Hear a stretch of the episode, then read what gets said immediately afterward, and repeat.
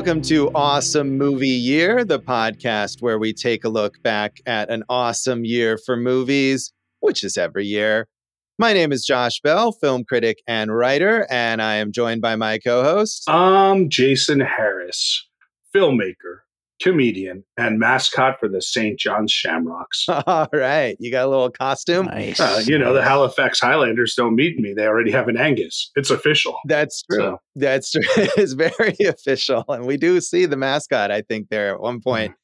In this film that we're talking about, in this season of Awesome Movie Year, we are covering the films of 2012. And we are here at Jason's personal pick for this season. So, what did you pick, Jason? I picked a Canadian film, keeping with our theme of uh, Oh Canada this season, called Goon, a hockey movie, our second hockey movie we've covered after Slapshot in 1977. Indeed. And yeah, this is the third Canadian movie of the season, which is not something that we planned, but hooray for Canada, right? The diversity of Canada's film industry from Brandon Cronenberg to Sarah Polley to Michael Dowse and Goon featuring Canada's national pastime. Yeah. Hockey, As, uh, as the old joke goes, Josh, why do Canadians do it doggy style? Why? So they could both watch the hockey game. I hadn't heard that one. there you Good go. stuff. Yeah. So Goon is is a hockey film. It is loosely inspired by the life of Doug Smith, who wrote a book called Goon, a memoir about his time as an enforcer in minor league hockey. Although, um, I mean, I have not read this book, and I, I don't think any of us have read this book, but I believe this is heavily, heavily fictionalized. Um, they changed the name of the character as well. Doug Glatt is the name of the character in the film, played by Seann William Scott. And Jay Baruchel plays his sidekick buddy and is also the co writer of this film, along with Evan Goldberg, directed by Michael Dowse. And uh, yeah, Jason, you you didn't read the uh, the Goon book, did you? No, which was co-written by Adam Frattasio, we should say. And um, what I can tell you is it was more of like an inspired, but they took like famous moments of hockey that are also not from this book. Like for instance, uh, there was a player in the minor leagues who had a puck hit off his butt and go in, and that got him to like the Eastern Conference Finals. And that was not this Doug; that was another dude named Doug. So they just took these moments that uh, from this sport that kind of uh, all made it into a, a wonderful hockey movie. Indeed. And we do see in the credits when they're showing some real clips of hockey games, we see several clips of Doug Smith's highlights of his fighting as well as some other players there during the credits. Yeah, and the butt guy is Doug Mann. He scored a goal in overtime for the Columbus, Georgia Cottonmouths in the Central Hockey League um, when the uh, puck deflected off his butt and then led him to the Eastern Conference Finals. I'm sure he appreciates being called butt guy. Hey. So- There's a uh, football player, Mark Sanchez, who is known for uh, fumbling the ball and falling on his butt and falling on the ball on his butt. So this is better than that. So yeah, that's true. This was a positive outcome from the butt interaction, I would guess we would say. yeah, Um, so this movie was not a hit when it was released in theaters. It grossed only $7 million on its $12 million budget, but became a sort of a cult sensation. We definitely could have picked this for our cult classic episode, I feel like, because thanks to its eh, streaming on Netflix in later years, it picked up a much bigger audience over time, but it was not a hit when it was released. It did premiere appropriately enough at the 2011 Toronto International Film Festival in Canada before its wide release in 2012. yeah. This is one of those, you know, when we talk about the '90s and those films that kind of catch on at the video store, right, and uh, earn their audience. This is this is that, but in the streaming world. Right, exactly. And I mean, we'll talk later about the the sequel, but this is one of these films and there's there's been a few instances of this I feel like in the last decade or so where it proved so successful on Netflix or on streaming that it went from being a flop to something where they got to greenlight a sequel to it. Yes, and the sequel is very different than this one. It is. It is. And we'll talk about that. So, despite it not doing very well at the box office, it was generally well reviewed by critics. Uh, Roger Ebert said, The charm of Goon is that Doug Glatt is a genial guy from a nice family. Just because he hands out concussions doesn't mean he dislikes anybody. He's just happy to be wearing a uniform. The best thing about Goon is not the hockey action or who wins and who loses. It's Doug's rags to riches story. The movie is enriched by a lot of material not specifically about hockey. Part of Doug's character is that he's modest about his achievements, and there's a lot to be modest about. To be offered a paying job in hockey is beyond his dreams. I would agree with that. You know, you have a lot of different aspects of camaraderie. And Josh, I think you and I both agree that um, the love story between Doug and Eva, played by Alison Pill, is really one of the really shining storylines of this film. Yeah, it is. It's a it's a very sweet, and I think sweet is the word to describe a lot of things that go on in this film. Um, but it is a very sweet kind of courtship or whatever we want to call it. And her character is very much she's not just some sort of typical girlfriend character. You know, she's presented as she's just as hard drinking as any of these hockey guys, and she's kind of a mess. She's kind of a train wreck in her own life. And in a way, that's what draws them together. And I love Alison Pill, and I think she's she's great in a, in a role that could have been just kind of wrote in a movie like this. Right, and that could go either way, like you're saying. Uh, sadly, we see her in the second one as a very uh, stereotypical type of character, and this could have. Uh, maybe gotten to that stereotype of like manic pixie dream girl in a way and she she added some real depth to this thing she did she did indeed so uh, mick lasalle in the san francisco chronicle said the gloves are off in Goon, and not only in the hockey rink, where much of the movie takes place. The gloves are off in terms of the comedy, too. The movie is harsh, nasty, and vulgar like you wouldn't believe, and often it's hilarious. Though the comedy in Goon is extreme, it's also quite specific and true to its world. For example, the central character of Doug is drawn with considerable care and acted with specificity by Seann William Scott. Everything he says is a little bit off, and Scott plays every moment like he wonders if he's doing or saying something wrong. It makes for a funny and a surprisingly endearing character.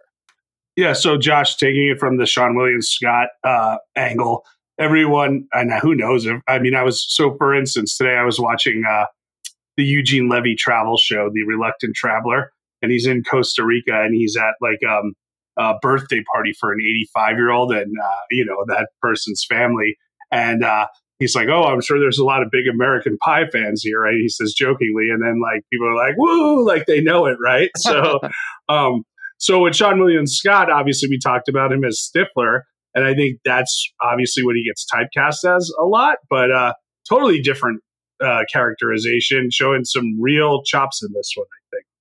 Yeah, and a lot of the reaction to this movie was that praise for Seann William Scott and noting how different it was from what he's known for as being Stifler in the American Pie movies, which unfortunately was something that he got stuck being typecast for, as we talked about, I think, in our American Pie episode.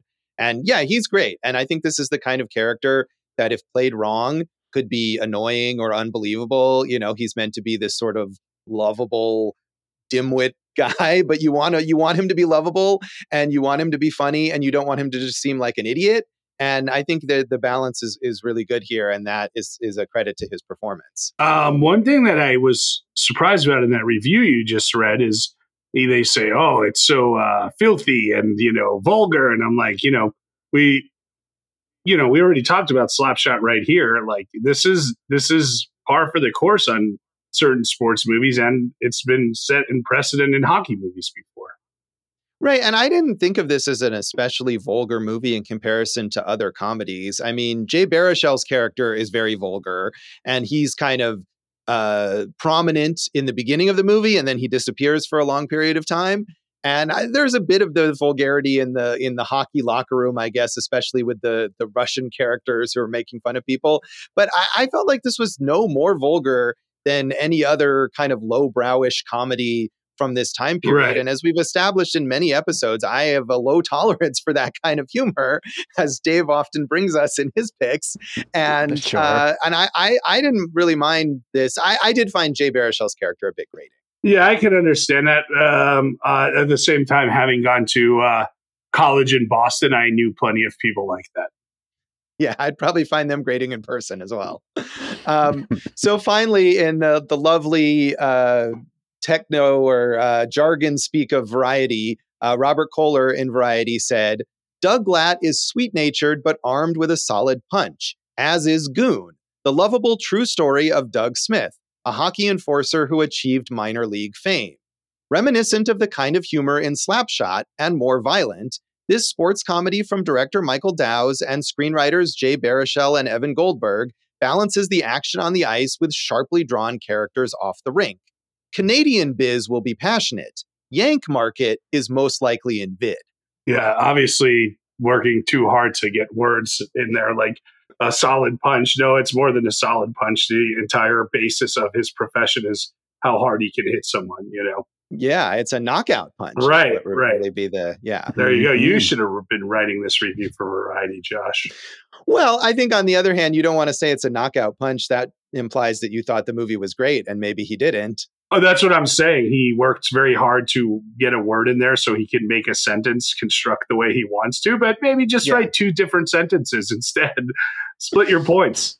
yeah, yeah. Uh, he did, however, predict what basically was the trajectory of this film, which is that it it found its audience in vid, aka home video or streaming. Mm-hmm. I, I don't know. I didn't look at the breakdown or if the breakdown is available because North America is usually viewed as like one monolithic box office market. I don't know if this did do bigger business in Canada, but it wouldn't be surprising if it had, considering that it is such a Canadian film.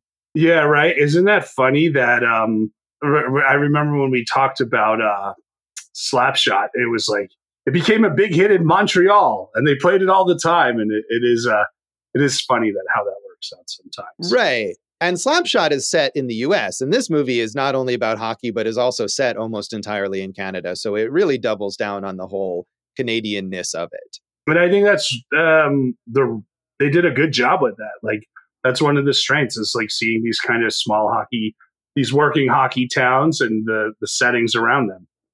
Right. And I know um, I'm not an expert on hockey or sports, as we've established many times, but I believe in the NHL, there's there's a few Canadian teams, but still the majority of those teams are in the US. Whereas it seemed like in this minor league, there were like many, many, they played almost exclusively teams from other Canadian towns in this film. Well, yes, that makes sense. It's like you would say, like um, um, uh, provincial or territorial league. Right. Yeah. See, and these are things that I just don't know a whole lot about. So I have never uh, attended or viewed a, a, hockey game. So other than in films like this one, so I'm definitely not up on all the. Uh, would you like us to take you to one? I would not. Thank you for the invitation, but I will decline. Okay, we offered. yeah, I know everyone loves the Golden Knights here in Las Vegas. They're beloved, but uh, I respect to them. I don't care to watch one of their games. So. It's the thought that counts, Jason. yeah. but uh, Jason, you're obviously you're more of a sports guy than I am, and this was your pick. So w- when did you first see this movie? I am one of those uh, Netflixians, I guess, where like I didn't know about it, and then you you keep seeing it pop up on Netflix, and one day you're like, eh, why not? And then you watch it, and you're like, yo, this is really good. Right. Yeah. I, I assume I kind of did the same thing. Uh, I mean, I definitely didn't see it in theaters or anything like that. And I, I imagine I must have watched it on Netflix probably because I had heard that people liked it. Uh, my Letterboxd says that I watched it in 2013 for the first time. So a couple years or a year or so after it had been released here and it built up that reputation. So I'm guessing around the same time for both of us. But Josh, and isn't it interesting if someone had said like, hey, there's this weird Canadian hockey movie and Seann William Scott's playing this totally off type character and it's really like a good movie you'd be like what are you talking about? None of that sounds right to me you know? Of course you could have a good canadian hockey movie but you know what i mean? This is like one that just kind of got through uh, much like a goal off the butt.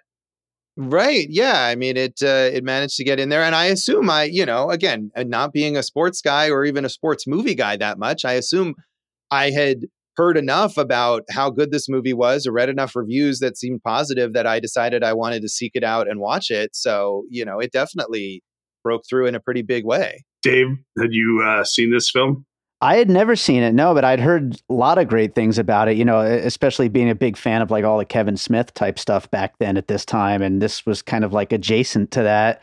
And I always wanted to, I just never got around to it. I'm glad I found it. he was. Kevin Smith was developing a hockey movie that Seann William Scott was supposed to be in. That was, I think, about minor league hockey about around this time.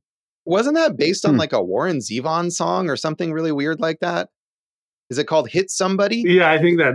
Yeah. Oh, yeah, it was called that. Yeah. That sounds yeah. good. Warren Zevon's a great storyteller, you know. I think it, it, was definitely based on a song of some kind. It might not be Warren Zevon, but um, yeah, Kevin Smith certainly, if nothing else, loves hockey jerseys. Right?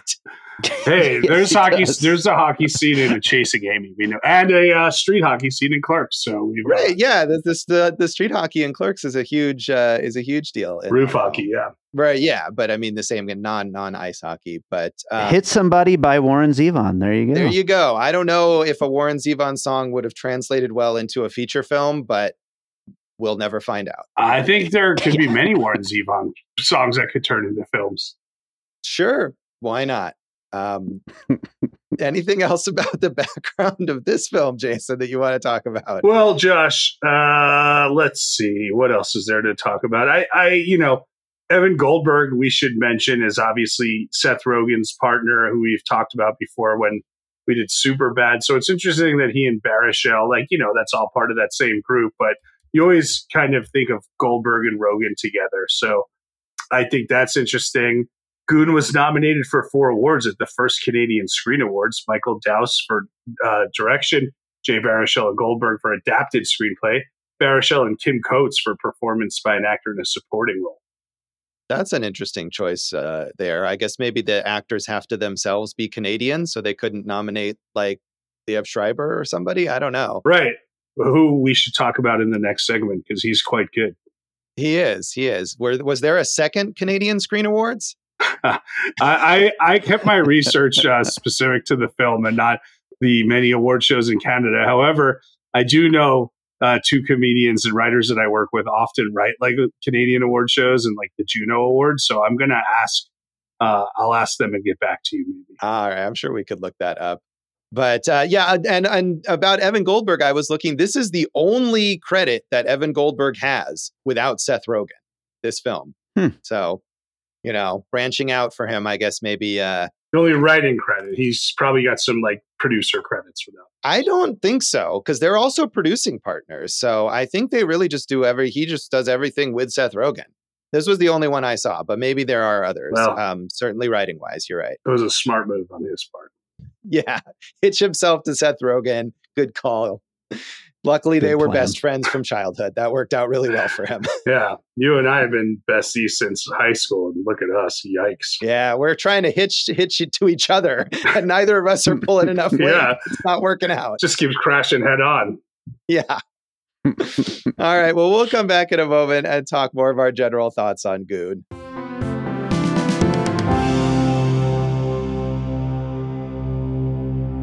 Welcome back to Awesome Movie Year. In this episode of our season on the films of 2012, we are talking about Jason's pick, the hockey comedy Goon.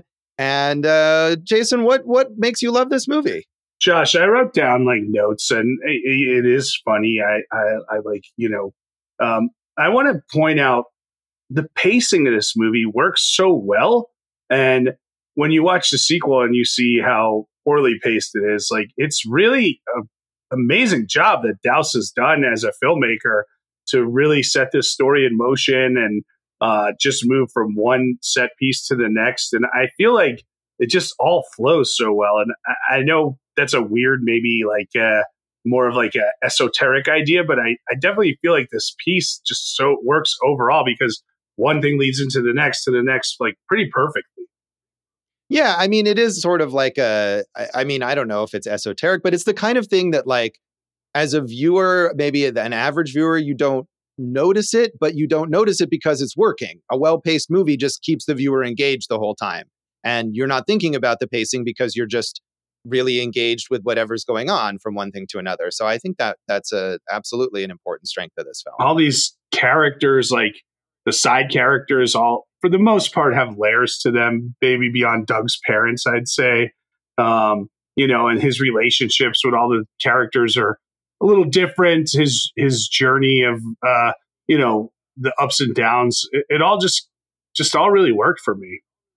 Yeah, it's it's it's fun. Like I said, I think it starts out rough for me because it starts focused on the friendship between Doug and uh, Jay Baruchel's character, who, like I said, I found kind of grating, and it, it opens with a lot of these vulgar, semi-offensive jokes that just, to me, just don't put it off on the right foot and aren't necessarily even representative of what we keep saying is like a very sweet and endearing kind of film, even though it's a movie about this guy who punches people for a living.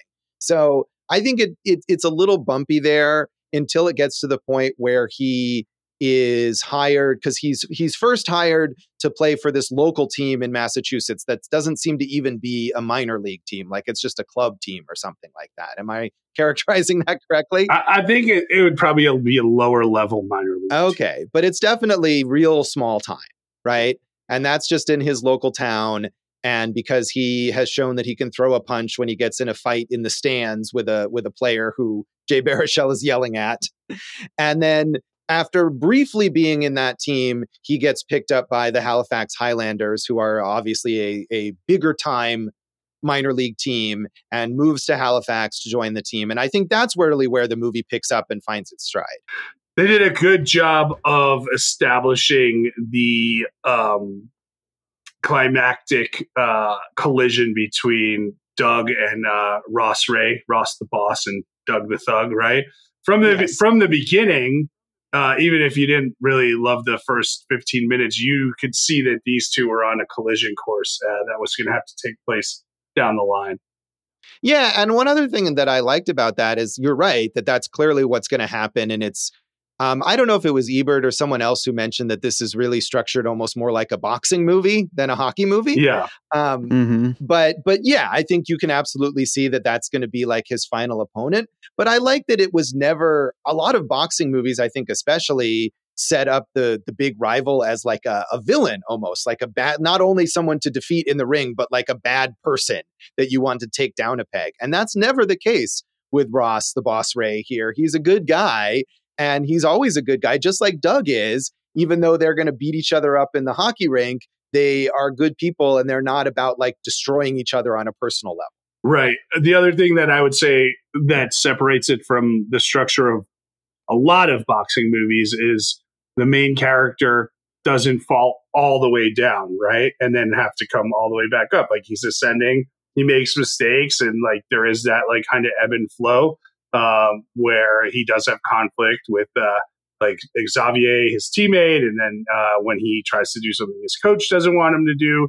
So, and of course the the romantic conflicts, but it isn't like oh now I got to work my way back up from the bottom. Sports montage. Now I'm ready to, for a fight.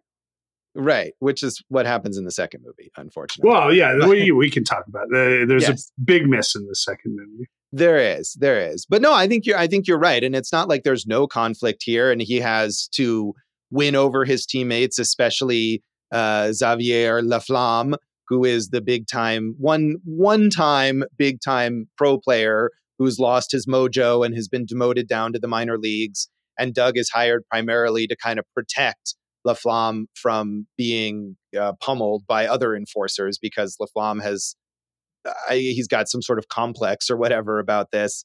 Um, and then that he resents Doug then for that, and they have to room together. But again, he's not a bad guy. He's not an enemy per se. He's someone that that Doug has to win over with his charms, with his being a good guy and always being open and everything. And I like the way that that's structured, and and they do, of course, become friends. And the way that he does win him over, both in that uh, fight where he protects him, and also when he's uh, hitting the wall of their shared apartment and um, telling him that you know it doesn't matter uh, what he does to him, he's going to take care of him from now on. Um, I thought was really good. Yeah, yeah. I mean, and it's again, I think it's all about Doug being nice and and wanting to help people, and that's his motivation in all of this, even if he's beating the crap out of them, he's always just wanting to do good things for others. And, you know, the idea of I'm doing whatever my team needs. And if the team needs him to punch people in the face and not hit the hockey puck, then that's what he's going to do. There are some very funny things that where you would expect Seann William Scott to go the other way.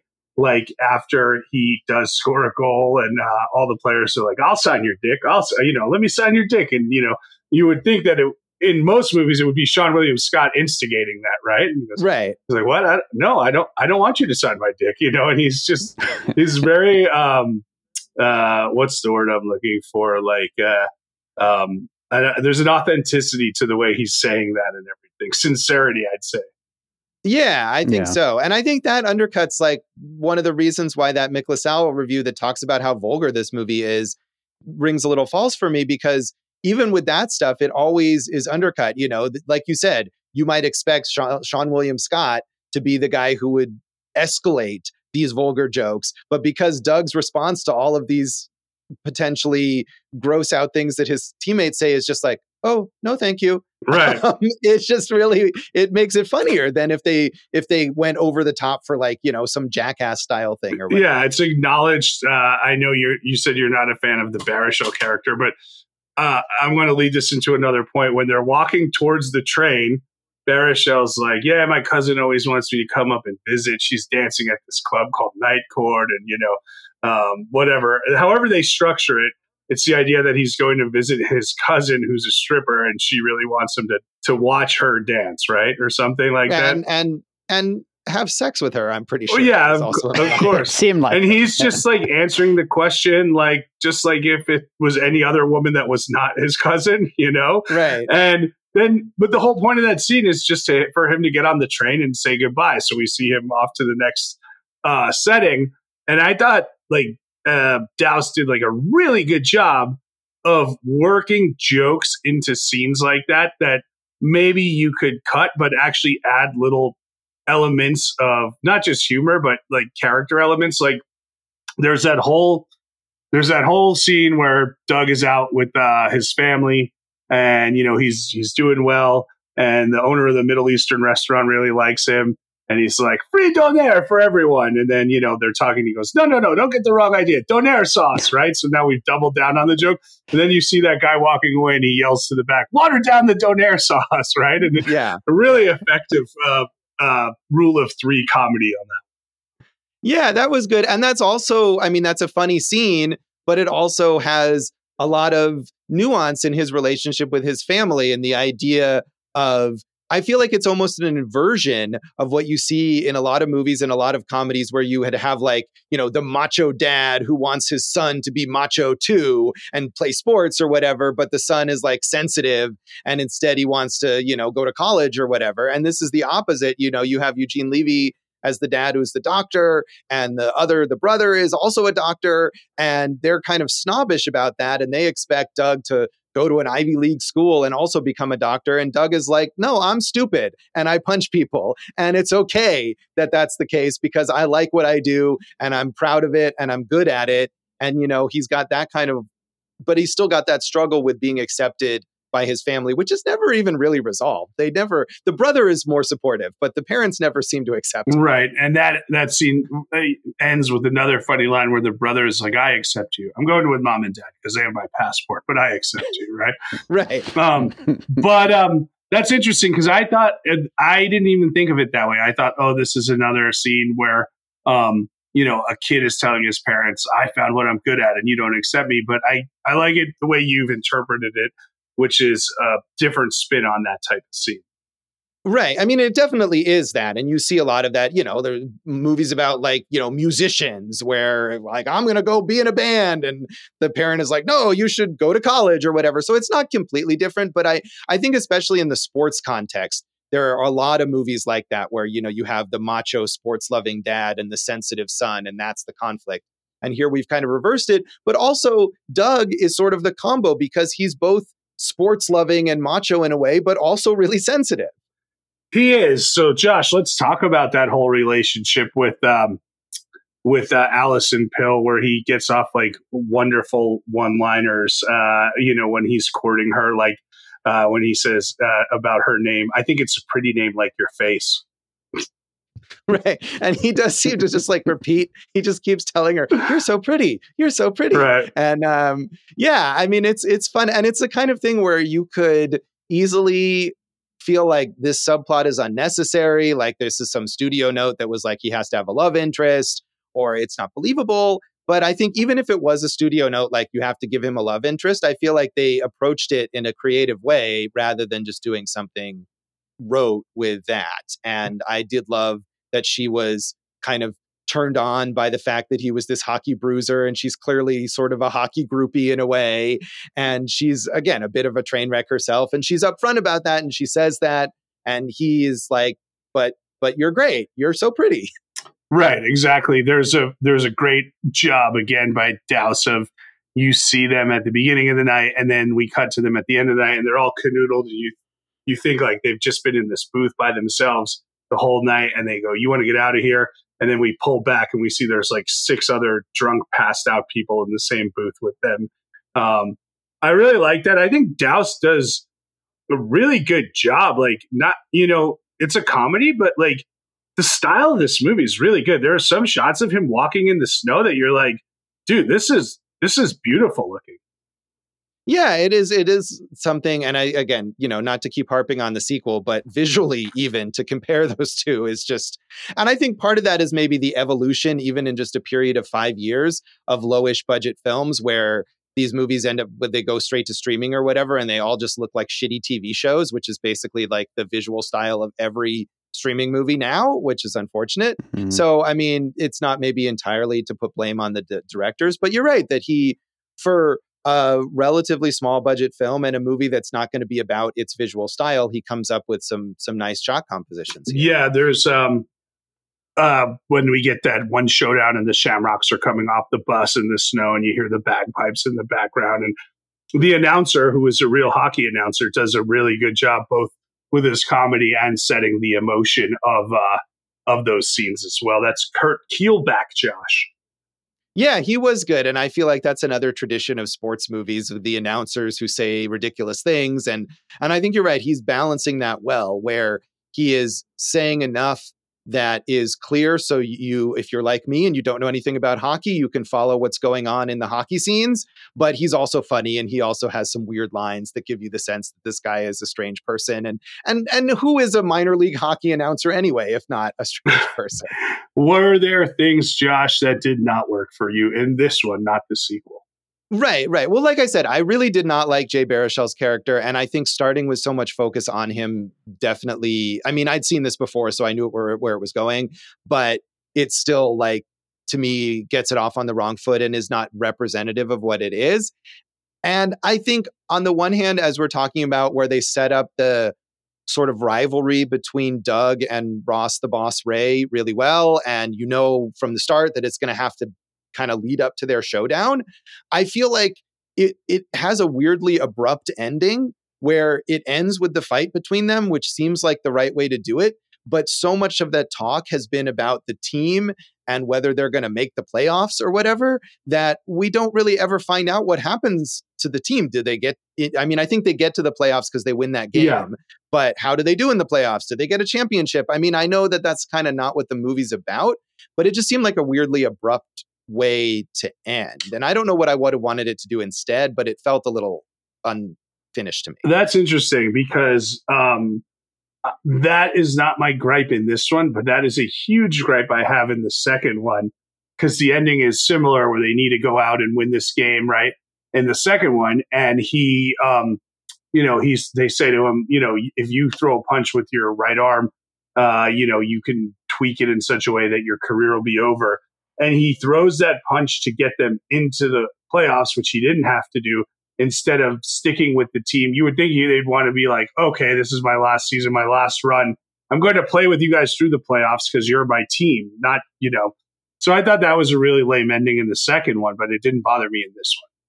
Yeah, I mean it's definitely worse in the second one, and there's a lot of confusing motivations in that in that film that that it's it's not nearly as streamlined as this. I mean, and I think part of that is the difficulty in making a sports movie sequel because of the structure. I mean, you, see this in like all the Rocky sequels too, where it's like, how do we get this character back in the position that they were at the beginning of the first movie that made the audience care about them when the whole first movie was about putting them in a stronger position by the end?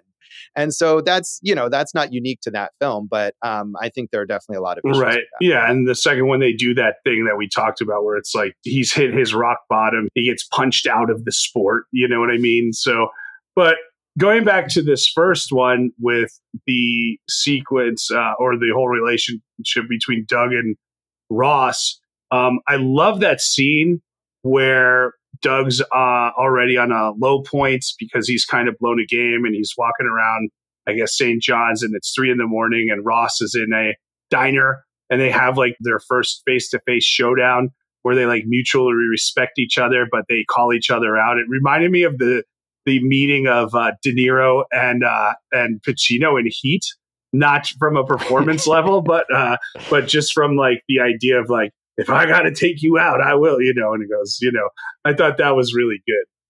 Yeah, I mean, and I think that goes to the idea that again, they don't portray Ross, the boss, as a villain or as a bad person, and he, actually a really nice meeting. It's a it's a lot less tense, I think, than that scene from Heat that you're describing.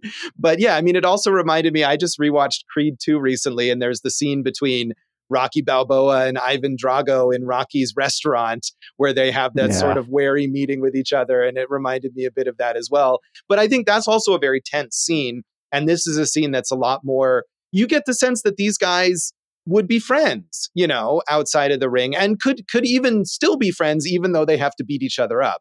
And and I like that. You're rooting for Doug to win because you like Doug and he's the main character of the movie, not because you hate Ross and you want him to go down. Right.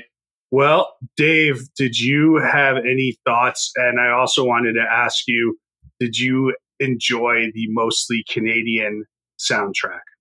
I, I, don't have any thoughts on the soundtrack, although I, I thought that there was some good stuff there. But no, you guys mentioned Slapshot as a as a comparison, but the only other thing I was thinking about is for uh, the Seann William Scott character because he's such an interesting character. This kind of like sweet, not exactly slow, but you know, kind of silly kind of character. I, I, was thinking of comparisons with him because there's not that many other people like him out there. And, you know, I was thinking, of course, uh, Sandler Happy Gilmore. Um, but also, speaking of the Canadian angle, Garth, yeah. I, I thought he reminded me of in Wayne and Garth, like especially where he has like this hidden talent of being, you know, such a badass, and but he's also so like kind of slow and sweet and everything. So uh, it's just kind of like a a mesh of those kind of characters. Yeah, and I think to the response where again some somebody says something really vulgar and tries to get him rope him into something like that and he's just like oh no thank you that very felt no like thank you yeah yeah. I, I also wrote down a line that I really liked uh, when the, it's towards the beginning when the coach says to him, uh, "You got to be shitty to get better." I thought that's a great line. Yeah, so. yeah.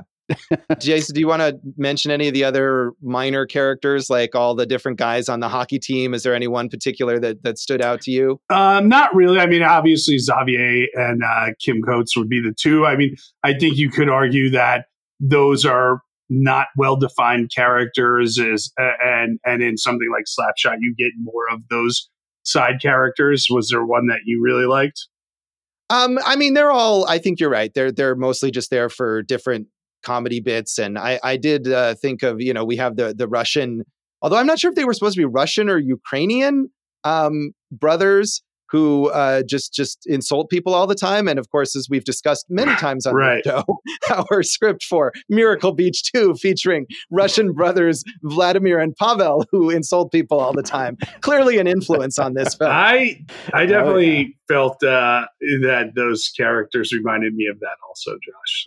Yes, thank you, Jason. I'm glad I'm not the only one on that. And clearly the whole audience felt that way as well listen, mm-hmm. when um, when the Patreon gets enough uh, subscribers, we'll do the read through of Miracle Beach too.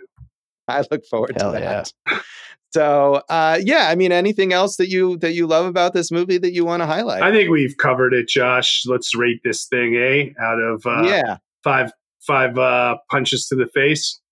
Sure, why not? Sure, it's three and a half. As you know, that is often a sweet spot for me on these uh, I don't even want to call them guilty pleasures, but these movies that I could just sit down and watch uh, any day and just um, they kind of lift me up. They they make you feel better. Three and a half punches to the face.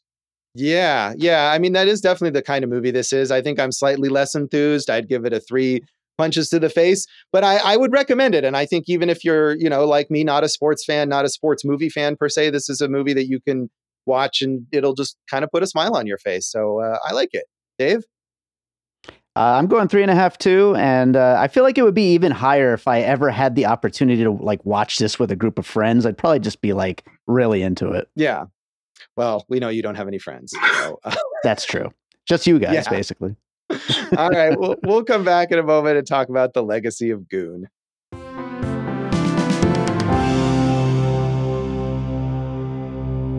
Welcome back to Awesome Movie Year. In this episode of our season on the films of 2012, we are talking about Jason's pick, the hockey comedy Goon. And we've already talked a bit about the sequel because, in part, I think we were both pretty disappointed in how it turns out. It is from 2017 called Goon, The Last of the Enforcers. And um, again, greenlit, I think, mainly because of the popularity that this movie had on Netflix. And it's not a Netflix original, but it is currently streaming on Netflix. Right. While the other is streaming on Amazon. So the Yeah, weird how those things work.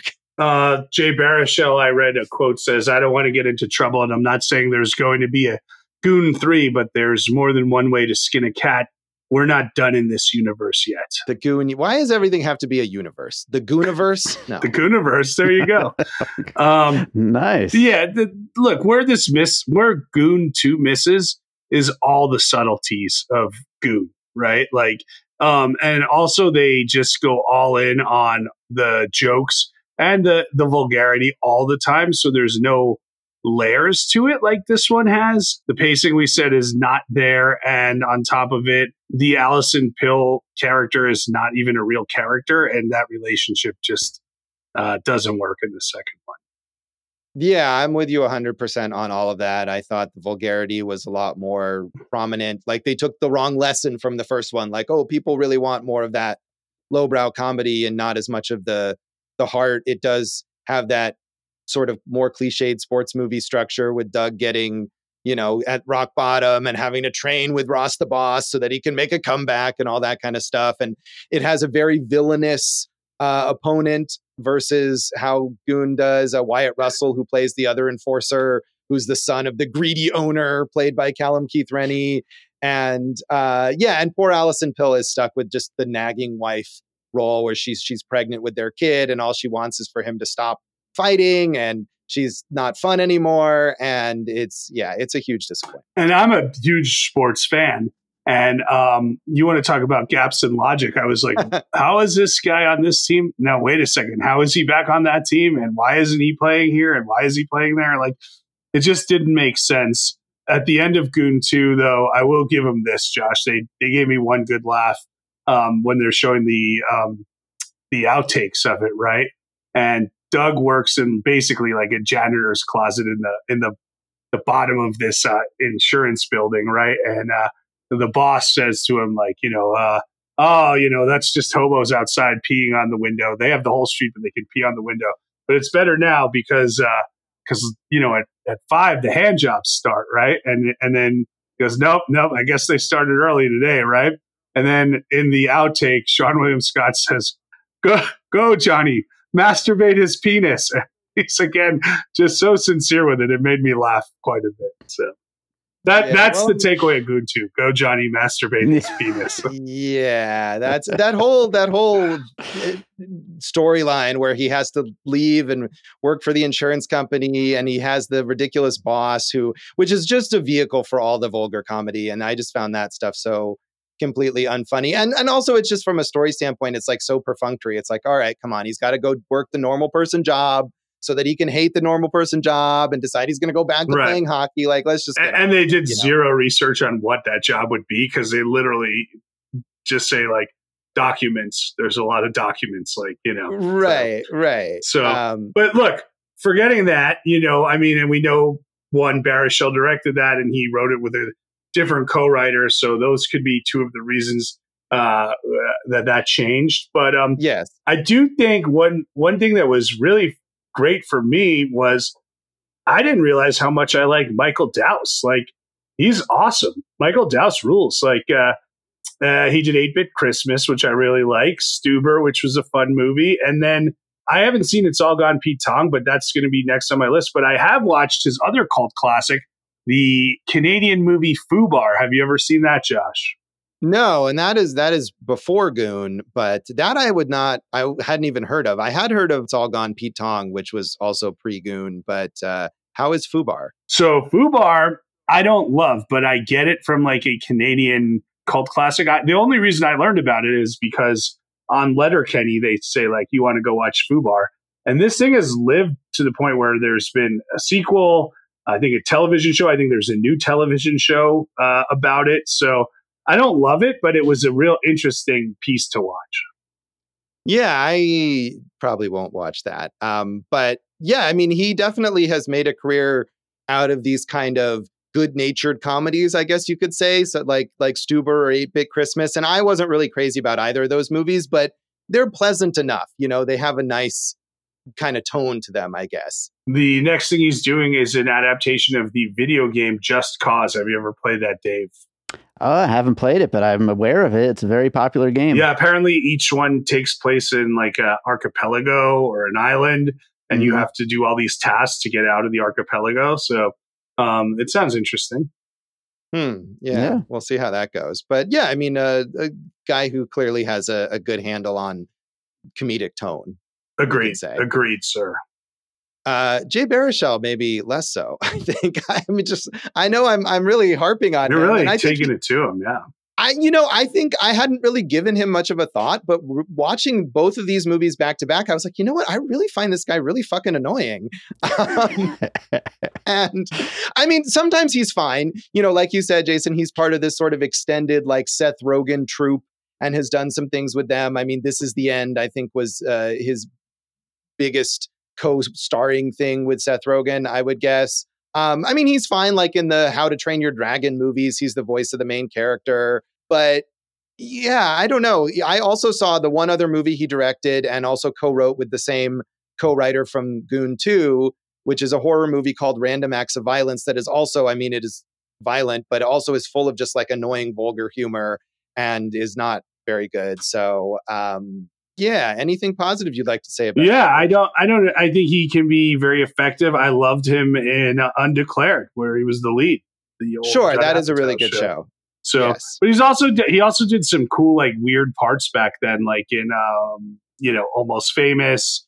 I think he's got more to offer than you're you're giving him credit for and maybe he does. Where where's was it you or were you a fan of that Man Seeking Woman, the TV show that he did for a couple seasons, uh, which I also found really annoying. I think my brother loved that. I would like to watch okay. that. So there you go. But he does have a really what I admire about him is he's got a really good foothold of like he's still working in Hollywood, but he's also just doing tons of work in Canada. He's doing great. Yeah, he's a he's definitely like a Canadian superstar. Um, I think one of the things he had, and I don't even know if this is aired in the U.S., but like some, some like documentary show, like a travel show or something like that, just highlighting Canada, maybe something along those lines. So uh, you might be you might there. be talking about "We're All Gonna Die," even Jay Baruchel, which is his look at the uh, world after the apocalypse. Oh, there you go, something like that. But you know, I don't know if U.S. audiences would be like, "Wow, Jay Baruchel is hosting a show," right? But well, in Canada, you get that. I do think he could host a show here, like you know, but you know, whatever. But would his name be in the title of it? No, probably not. So yeah, uh, Evan Goldberg, we know superstar, now working on uh, a limited series version of Console Wars because we need that. You know, I'm sure that is probably not good, but uh, Evan Goldberg and Seth Rogen have, you know, gone from being these comedy screenwriter guys with stuff like Superbad, and they really have, you know, branched out as producers into stuff like Preacher and other and the the boys, right? Like genre stuff that's not just l- lowbrow comedy, and they've been really successful with it. So I feel like you know, credit to them for that. I, I agree. I think now we're gonna it'll be interesting because they're in that next phase of their career, right, where they can't just make those Rogen Apatow comedies. So we'll see where they go uh, with that. I wasn't insulting him. I'm just not in- excited for console wars. So, and, and I'm not. I'm not disagreeing with you on that front. We've talked a lot about Seann William Scott. We're all very excited that he will be in the sequel to Becky, The Wrath of Becky, and uh, of course he's on Welcome to Flatch now, which has seemed to pick up some steam. Yeah, have you watched that show? No, I do want to watch it, and I want to watch the um, British show it's based on. This country. Hmm. Yeah, I know you were a big fan of Becky, and uh, he will be the villain in that sequel. And can he live up to Kevin James as the villain in the first Batman? I think he can, and I think Kevin James did a great job in the first one. So I'm excited yeah. for that. I, I, don't think we've talked about Liev Schreiber before, though, and uh, he's uh, one of the many, many, many actors, though, that will be appearing in the Wes Anderson film Asteroid City coming up. Uh, he's doing a mini series of Small Light about the family that housed Anne Frank. And football fans, of course, know him as the voice on uh, Hard Knocks. He's taken over those um, NFL film style narrations. We may have talked about him briefly on the 10 uh, just saying. oh, his greatest role, of course. Yes. No, I mean I, that is honestly one of my favorite of his. Yeah, so, he, yeah, and he's excellent, and he's a very versatile actor to, to do all these different things.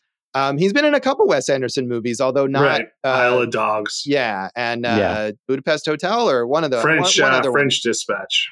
There you go, that one.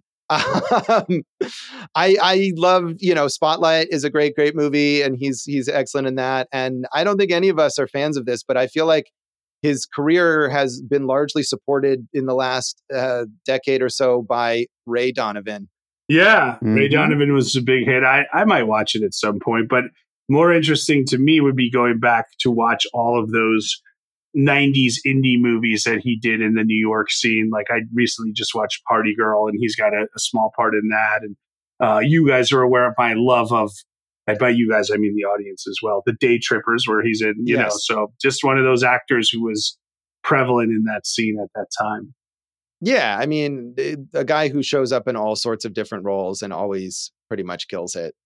Um, Marc uh, André Grondin um, was the one other actor who plays Xavier Laflamme, is a major part of this film and is also in the second film, but mostly it works in French Canadian film and TV. Not really much else that I had heard of, but works steadily up there in Canada. So just wanted to give him a shout. Looks like well. uh, a lot of like limited series stuff he does up there, um, yeah. which is good. Josh, you uh, said you love Alison Pill. I think she's great too. What are some of your favorites?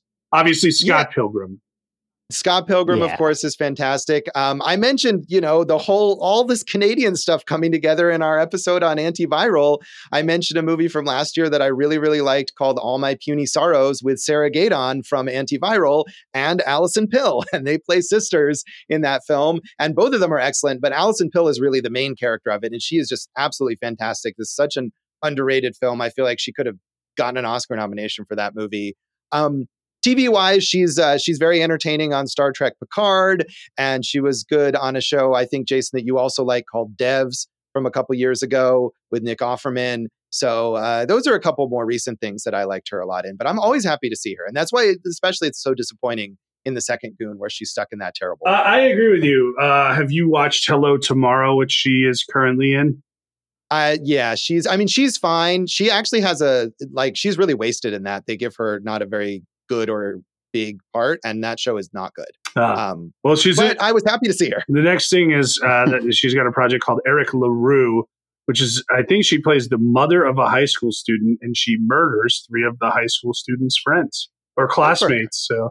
Go her. Yeah, Josh. So we've obviously talked about Eugene Levy on this show. And uh, so I guess the real last big character actor here is Kim Coates, Sons of Anarchy, will be in White House Plumbers. And uh, Josh, I did want to also quickly shout out, uh, even though you didn't like Jay Baruchel, I think a lot of Canadians would have liked the Hot Ice uh, show that he had, uh, uh, you know, which is like a public access TV show in the movie because the control room featured Ricky Bubbles and Julian from Trailer Park Boys. Now, I know you love Letterkenny, but do you watch Trailer Park Boys? I got to get into it at some point. I've just uh, skirted around it a bit. Yeah. Um, I also just wanted to mention one more person who is Doug Smith, you know, the inspiration for this film, who we see the footage of him at the end of this movie, the real footage of him. He has a cameo in the second movie, not in this one, but in the second one, he has a cameo as one of the people. And I would was wondering this is a thing in the second movie. I don't know if this is real, where they have the the events that are just hockey brawls, no hockey games, just brawling. And he's he shows up in one of those. Is that a real thing, Jason? I've never seen that, but I could see that in Canada as being a real thing. yeah. So um, I don't know how updated this is, but according to Wikipedia, he works as a police officer now in Massachusetts. has worked for a long time also as a high school hockey coach and uh, as a sort of trainer to certain NHL players, specifically training them to fight, Yeah. which of course is his expertise. So, you know, good for him. Not not somebody who's going to be in like the hockey hall of fame or whatever, I assume, but you know, has made a career out of this. and has two movies that are you know inspired by him. So yeah, I mean that's pretty amazing. pretty cool. So, uh, yeah. Oh, Josh, I have a question for you. And put, right. I'm going to put you on the spot here, Josh. Uh oh. Uh, and Dave, you can answer it too, because I feel this is an Hmm. underrated sports movie, and that you don't think of it right away. What are some? Do you have any great underrated sports movies that you want to recommend? Like, I'll go first. I've mentioned it a few times on piecing it together. Big fan, Patton Oswalt. Great sports movie that a lot of people don't consider right away. Yeah, I haven't seen that, but I would like to. And, you know, as I keep saying, I'm not a big sports movie guy. So there probably is something if I looked it up and did some research and tried to remember, but nothing is coming to mind uh, right in this moment. So um, I lose this game. Thanks, Josh. Uh, You're welcome. the, uh, I'll probably get some pushback on this, but uh, if for nothing else, Jon Lovitz in the Benchwarmers is so. All right. I'll have to watch Wow. that just for you. But Josh, yeah, let me throw one more out there. Yeah. Blue Crush, the uh, female surfing movie from 15 Sure. years or 16 years ago. Awesome. I am with you on that. Blue Crush, really, really good and and underrated. Uh, John Stockwell, also kind of an underrated director, at least for a certain period of time. um, not so much i- in recent years, but yeah, Blue Crush is really good. I almost didn't even like think of that as a. I guess there's a. I, I just think of that more character driven, but I assume there's like a big sporting like surfing competition that they build up to at the end of that. I film. mean, surfing's a sport and they surf all the time in it. So, Sure, you know, I there think. I think many people might say the Ben Affleck movie The Way Back recently was another one. So, uh, Oh yeah, that was a solid little movie. yeah. So, Um, I don't know if it's underrated, but of course, I love Bring It On. I mean, I feel like that's probably too popular to be considered underrated, but um, that that is one of my favorite movies, so I could mention that. all right. Sounds So, good to uh, me. There you go, some sports movies for you all to check out, and uh, that is Goon, and that is this episode of Awesome Movie Year. You can uh, punch us in the face online and on social media. Punch away, friends. I'm at Jason Harris Comedy or Jay Harris Comedy on all the socials. Eat This Comedy is also up there as a website and on um, uh, Instagram. Go for Jason. Got punched out of the uh, internet a long time ago. We're at awesomemovieyear.com. Awesome Movie Year on Facebook and Instagram. Awesome Movie Pod on Twitter. However, go for Jason. You can still find me on Letterboxd. Ah, yes. So uh, you can find some old stuff from me at joshbellhateseverything.com. Find me on Facebook at Josh Bell Hates Everything and on Twitter and on Letterboxd at Signal Bleed. And listen to our producer David Rosen's awesome podcast, Piecing It Together. check out Piecing It Together wherever you listen to podcasts, and follow us on social media at Piecing Pod. And Jason, what do we have in our next episode? Josh, we are going to Sundance, the film festival, but not in real life because neither of us can afford us and neither of us have been invited. However, we will watch the Sundance Film Festival winner from 2012, Beasts of the Southern Wild. So tune in next time for Beasts of the Southern Wild. And thanks for listening to Awesome Movie Year. Thank you for listening to Awesome Movie Year.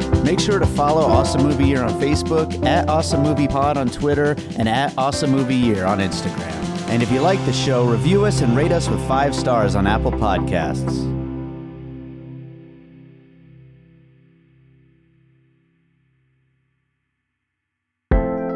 An All Points West production, produced by David Rosen in Las Vegas.